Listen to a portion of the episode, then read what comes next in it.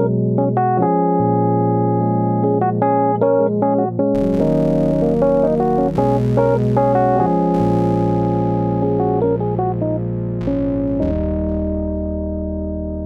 are listening to Beyond Bones, a series of kitchen table conversations between a doctor and her yoga teacher. In this episode, Chloe and Eliza introduce themselves and discuss the ways in which Western medicine and yoga view the human body. So, I'm Eliza Bishop, uh, a certified Iyengar yoga teacher, and I'm sitting literally at my kitchen table with. Uh, hi, I'm Chloe Saunders, and I'm a junior doctor. I work in Scotland at the moment, and I predominantly work in accident and emergency recently, but um, I'm interested in mental health. Um, and I met Eliza because I do Iyengar yoga as well, and uh, she was a teacher on a retreat I went on in the UK back in 2014. And I think that's when we found that the paths that we're on cross, and they have these points of joining and meeting, uh, and that we see human beings uh, in a multitude of dimensions uh, Yeah. based on the body, mind, and breath connection. And we, I think, from then started an interesting dialogue about um, kind of what it means to be a human, what it means to work towards healing, what it means to be well, what it means to be healthy. Um, so we've decided to record some of this so that it can uh, hopefully be useful for um, people to listen to and benefit from. Yeah. Um, I think that meeting you and what's been interesting in the conversations that we've had kind of over the years when we've sporadically met up has been um, so I trained in medicine in the UK, which is very much the we call it a Western traditional model of medicine and uh, of the human body. And uh, when you're looking at any way of explaining or describing anything, you use a lot of stories and narratives to explain that thing, but it's context, and um, those stories and narratives become very powerful, and they actually start dictating how you act and behave, how you view yourself, um, and and, and for, for people who are unwell, patients or doctors, um, how they choose to approach their illness, or approach their their treatment, their healing. Um, but yoga has also got a, a view of the human body, which comes, perhaps you'd be able to tell more about it, but it comes from um, Indian traditional um, philosophy, would you say? Or- Yes, I'm not going to give a lecture on the history of yoga No, because this would take too long. but just but state- it. yeah, and I think this is yeah, this is a great point, which is that um, what yoga gave to me, which I practiced for 15 years without ever considering even teaching it. So what it gave me through my own practice was this incredible awareness of how different I experienced myself and functioned as a being when my body and my mind and my breath were all working together.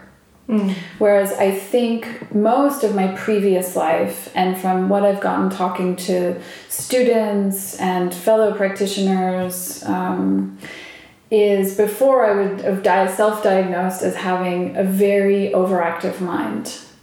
Because I had grown up to train in this way of, you know, being able to read articles, read books, uh, summarize the information, reiterate the information, you know, have a lot of thoughts on a lot of topics and a lot of views on a lot of situations, rather than sort of seeing what was happening, you know, from the neck down mm. while I was in thinking processes. Mm-hmm. And it was definitely the practice of yoga that showed me, wow, like what's happening, you know, in my shoulder when I'm having a discussion, or what's happening in my hip when I'm sitting at a computer and writing a paper.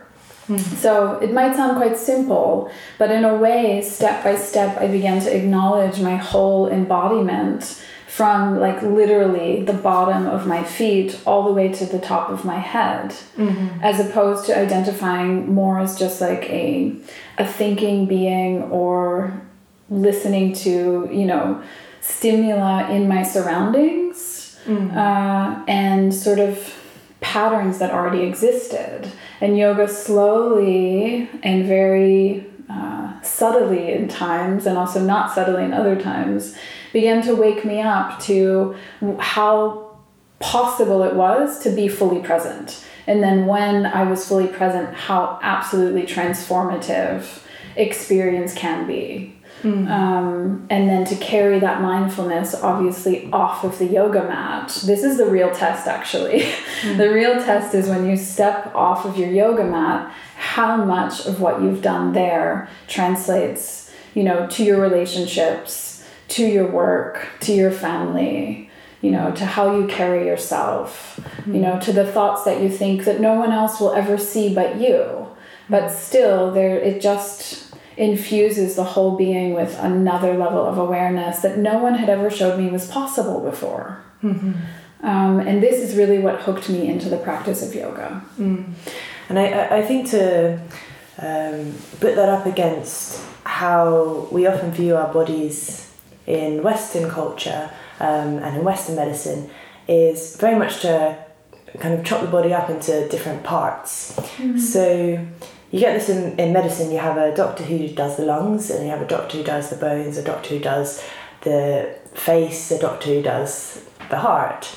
And there's nothing wrong with that because obviously they specialize and they become very expert in those fields. But you're chopping everything up, and then in addition to that, you have a doctor who does the mind and the doctor who does mm-hmm. the body. Um, so you're separating the mind from the body, um, and that's how a lot of people see themselves. Um, they see this mind and they see this body, and I thought that would be an interesting thing we could chat about a little bit about what yoga says about that, mm-hmm. because now in Western medicine we're beginning to realize a lot more how the mind affects the body and how the body affects the mind, and there's a lot of experimental evidence now that. Uh, this is interesting, for example, um, and this would probably be very intuitive to you as someone that practices yoga.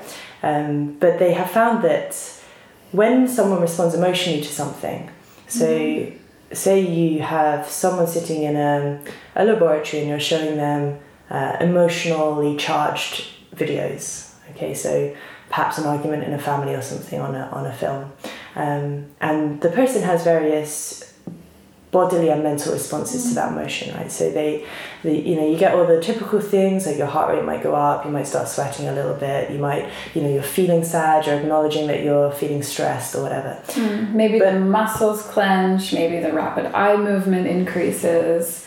Sure, yeah. yeah, everyone recognizes those responses. But what they thought that they would do was uh, to see on very um, uh, small time scales which parts of the body were responding first because the assumption had always been that the brain picks up on the signals that are going into the brain. So you, you, what you're seeing goes in through your eyes, and then it goes down the nerves to your brain first, and then your brain goes, "Oh, this is an emotional thing," and your brain tells your body to respond like that, mm. right? Um, so they were measuring the responses in the brain, and then they were also measuring the responses in the heart itself, um, and they were also measuring the responses in the, the rest of the body, um, so the arms, the legs, whatever.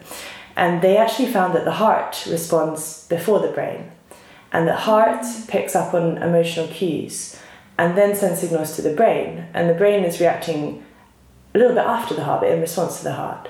Um, and so this has completely changed our idea of which organs are involved in regulating or, or kind of um, creating emotion for our body. Um, it's not just that the heart responds to the, the emotion in the brain, the heart's actually generating or initially responding to the emotion in the brain. And I think that if you study your own body through yoga or something else like that, then you do, you recognize that. You actually do feel emotion in your heart. And poets have always known mm-hmm. that. Um, mm-hmm. And so I feel that there are some aspects in which Western medicine is beginning to catch up in, in this regard and it's seeing the mind and the body as being much less that kind of um, duplicity that we've always liked to think of them as kind of over the last uh, 500 years or whatever.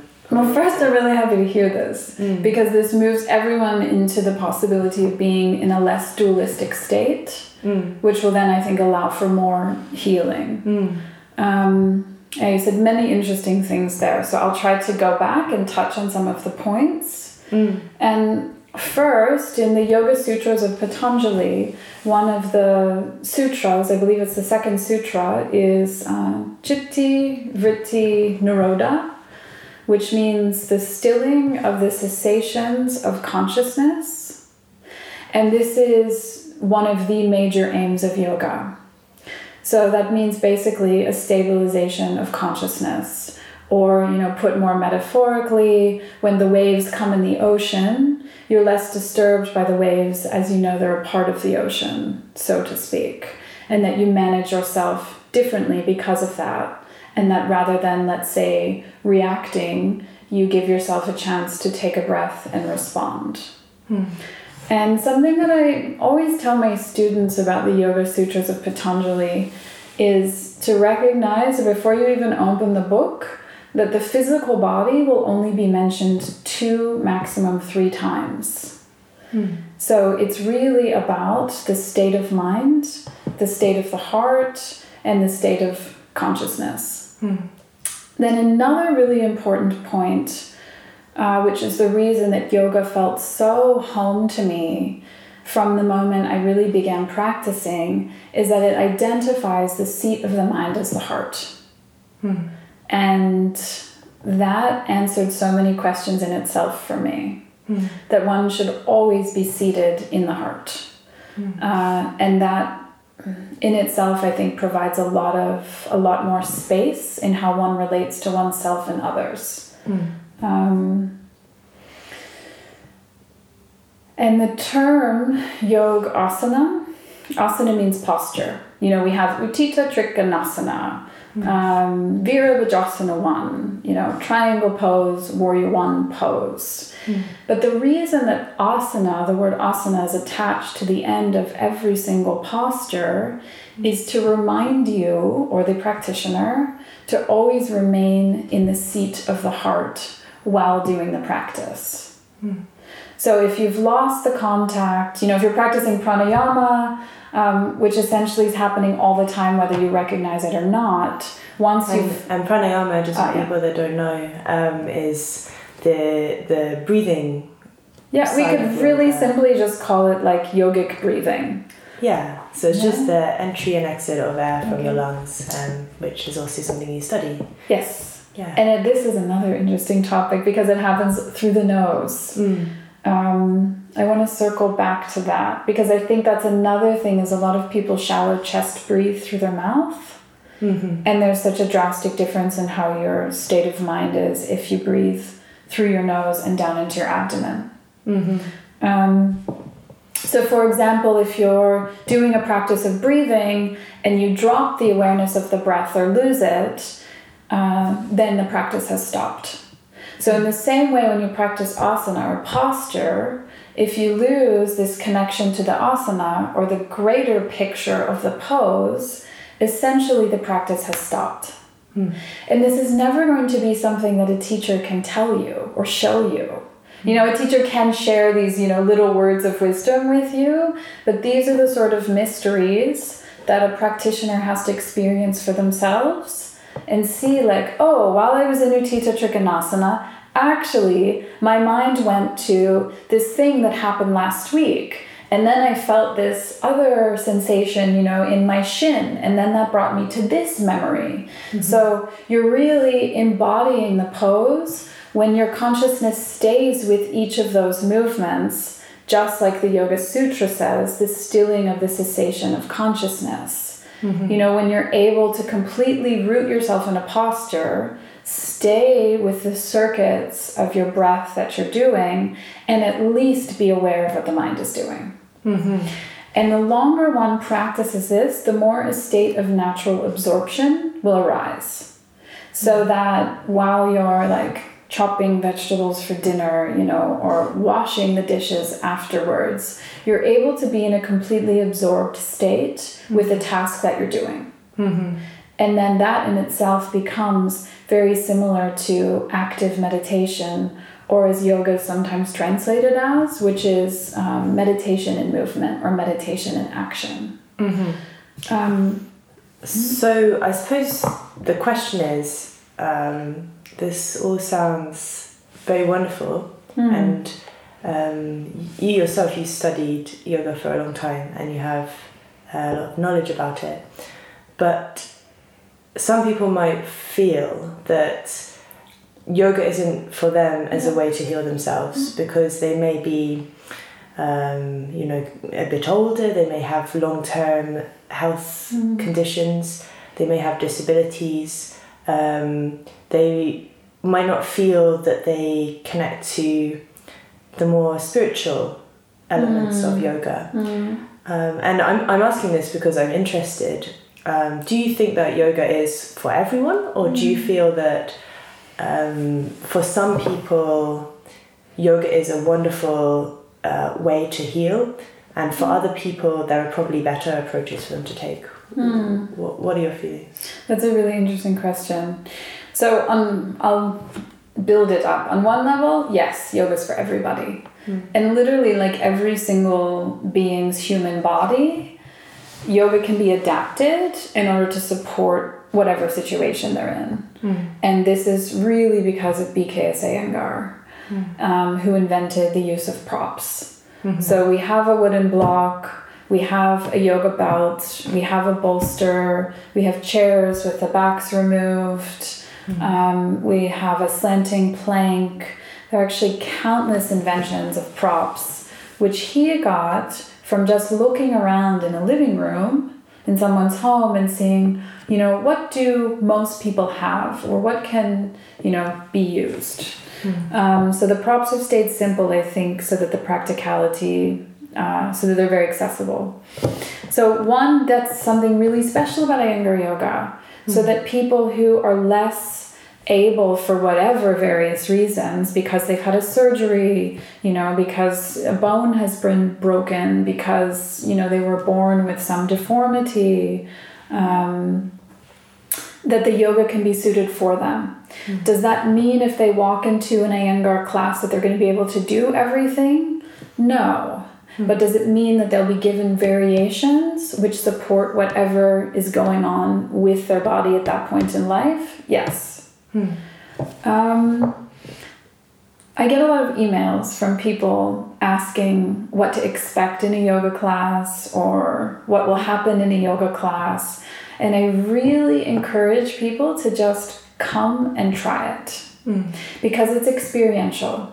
Mm-hmm. So I think if someone can get out of wanting to understand intellectually what will happen to them in a yoga class or wanting to know what will happen to them after six months of practice, what will happen to them after one year of practice, that's actually up to them. Hmm. So, this is another thing I love about this system, so to speak, is that actually the responsibility is on the practitioner. Hmm. You know, the postures are ancient, ancient shapes. Like, for example, in India, for many of the poses, there's a cave named after them. Mm-hmm. You know, we're going way back in time for, you know, how long these postures have been alive. Mm-hmm. But how much someone practices that with the quality that they practice that is is sort of up to them. Mm-hmm. And then going also I really need to make sure I say that there are always therapy classes too. Hmm. So you can use yoga to heal from very severe injuries. Hmm. And that it's not just again for like young, able bodied, flexible people, which is how unfortunately it gets marketed. Hmm. That you need to be able to, you know, after two weeks, put your leg behind your head and, you know, while being dressed in like a bikini, um, which I find I find quite quite sad, and I definitely try to look at it with compassion. But if yoga is just distorting your body into various shapes without paying attention to your breath or mind, you might as well be going to the gym. Yeah. So I find practitioners that actually get some of what Iyengar is trying to teach, and if they get some of the benefits of the poses, of even if they arrive in class, they come directly from work, which many of my students do in my Tuesday evening class, just the difference in how stressed they felt when they walked in the room versus how they feel when they walk out after an hour and a half or two hours it's it's monumental hmm. and so apparent in their faces apparent in the last om that they chant at the close of class apparent in how they put their coats on to leave, how they interact with the others. And this is what I think inspires people to begin to practice. Hmm. Is to have that memory and know that they can access that place again. Yeah. And that that's one of the gifts of yoga. Yeah. So essentially, I guess what you're saying is if you are able to get to an Iyengar yoga class and you've never been to one, then go and try it. Yes. Yeah. I I find it interesting because I work in accident and emergency a lot of the time in hospital um, in the NHS. So I see people from all parts of society, all ages, um, from a, a tiny little baby who's um, got a nasty cold and can't breathe properly to you know someone who's in their 90s who's got terminal cancer um, who's in a lot of pain. So i see kind of this whole range of society um, and i feel having learnt a bit of yoga myself that the principles of yoga can help almost everyone that I meet. They might not be doing anasana, Yeah. um, they might not be doing any kind of sun salutations, but even in drawing people's attention into their body and to try and bring some mindfulness to how that person is going through that experience, um, whatever it is, can be incredibly helpful for people. Um, and often it's very alien. Um, like I, I see a lot of people that come in having panic attacks, you know, because it's quite a common reason to go to A and E, especially if you think that you might be having a heart attack or um, you're not used to having panic attacks, you don't know what they are. So people often present that way. Um, and what you see when someone's having a panic attack is um, people have very expanded upper chest and they the way they breathe is very interesting. So they breathe in before they do anything. So they'll breathe in before they move and they won't breathe out. so they're holding their breath. Yeah, they're totally Yes. holding their breath and they don't realize it. Yeah. And so what the This first is what people do in a difficult posture. Yeah. Yeah? Yeah. And I, I always remind when I see this, remember to breathe. And then it's audible, you can hear the whole class go. And then the pose becomes easier. So this is Yeah. one of the keys is moving with the breath, but first obviously becoming aware of the breath. Yeah, That's because I, I think the, the thing that you see when you point this out to people is that they have got no idea that they're doing it. they're like, oh, what? Of course I'm breathing out. And I'm like, no, I've watched you for the last 10 minutes and you, you have hardly breathed out at all. And when you do, it's you're just taking this like little short breath out and then you're taking another breath in before you do anything. So most of your activity is being mm. done after an in breath or on an in breath. And then you sit down and you show someone how to breathe out and people are like, I don't know how to do this. I can't breathe out. This is crazy. Why can I not breathe out? And you just sit there and teach people to breathe out and it makes people feel so much better. And then that's something that they can be mindful of at home, that they can do themselves when they next feel that way. And it makes such a difference. But to me, that I wouldn't have been able to understand that or see that in other people's bodies um, without yoga in a way. Yeah, and this is why I'm you're in such an interesting position because you're constantly working with people. So the more um, your view and your experience of the body, mind, and breath is expanded, the more you'll be able to help people help themselves. And that's kind of what I always imagined like a doctor would want to do. Yeah. Um, and relating that just for a moment to pranayama. So when you begin pranayama in the Iyengar method, um, a lot of caution is taken. Mm-hmm. And you always start with supine or lying down pranayama mm-hmm. because it can be so overwhelming mm-hmm. when people first tune into how they're actually breathing that it's almost too much to process. So it's done with the support of a bolster, support for the head, and then all you simply do is breathe in and out more slowly. Mm-hmm. That's the first basic pranayama is mm-hmm. attempting to make the inhalation and the exhalation the same duration. Mm-hmm. And usually people err on one side or the other in an extreme. that they either inhale really long or they exhale really long. Mm-hmm. And then, from what I've learned through experience in studying texts, is that when you inhale for a longer breath, much more energy goes to the head.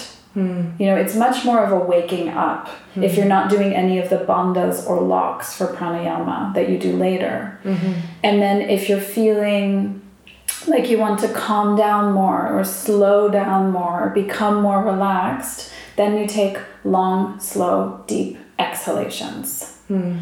And this changes how you feel almost instantaneously. Yeah, yeah. And I showed I showed patients that as well, Yeah. and I asked them to. And anyone could do this. Just after you breathe out, and hold your breath.